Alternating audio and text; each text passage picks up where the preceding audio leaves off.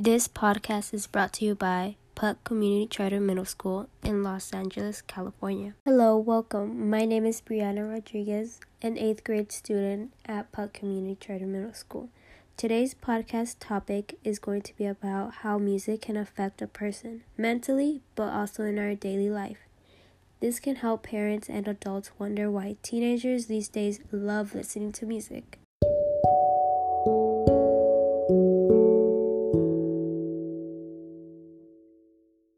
Imagine your favorite song.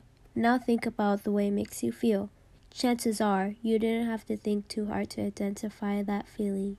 If you're a student like me, you will know how music can affect you. These days, music is really one of the biggest things we listen to. It helps us get us motivated into cleaning our room or finishing homework. Sometimes even just staring at a blank wall and listening to music. It can also help us emotionally, but why does music help us feel this way? Why does it make us play our favorite songs just to be more productive? Cowen is a researcher at the University of California at Berkeley, where he looks at how people express emotions with their face and voice. He organized a study of more than 2,500 people in the United States and China.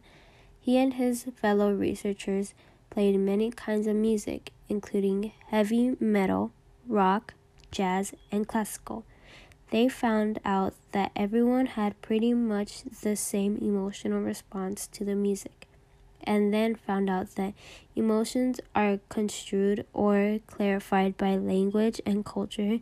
In this case, it would be music causing these emotions. This information is from the Washington Post by Leela Nargi. My opinion on music is that I love it. I listen to it every day, mostly just to vibe in my room, but also sometimes when I need to vent from the world. Music has definitely changed me from being more productive when doing my schoolwork or even working on my own music with my cousins.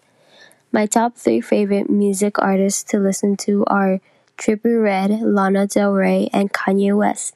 I like these music artists because they are all different and their music really hits me, even though I don't really have a specific music taste.